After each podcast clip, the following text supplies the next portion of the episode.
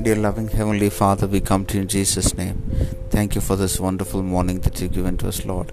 We offer ourselves as living sacrifices before the throne room of grace. Thank you, Lord, for giving us another weekend. Thank you for your presence which was with us throughout the week, Lord. We pray that you will bless this day, that your presence will be with us, that your mighty hand, Lord, will be on us, Lord Jesus. Thank you for the word which you have given to us for today. Yes, Lord, as far as the heavens is to the earth, so far is your mercy and your grace towards those who fear you, Lord. Yes, Lord, help us to fear and have reverence for your holy name.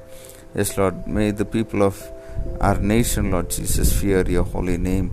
Yes, Lord, as the people, the days of Noah, they were, Lord, lacking that fear, and they had to face destruction.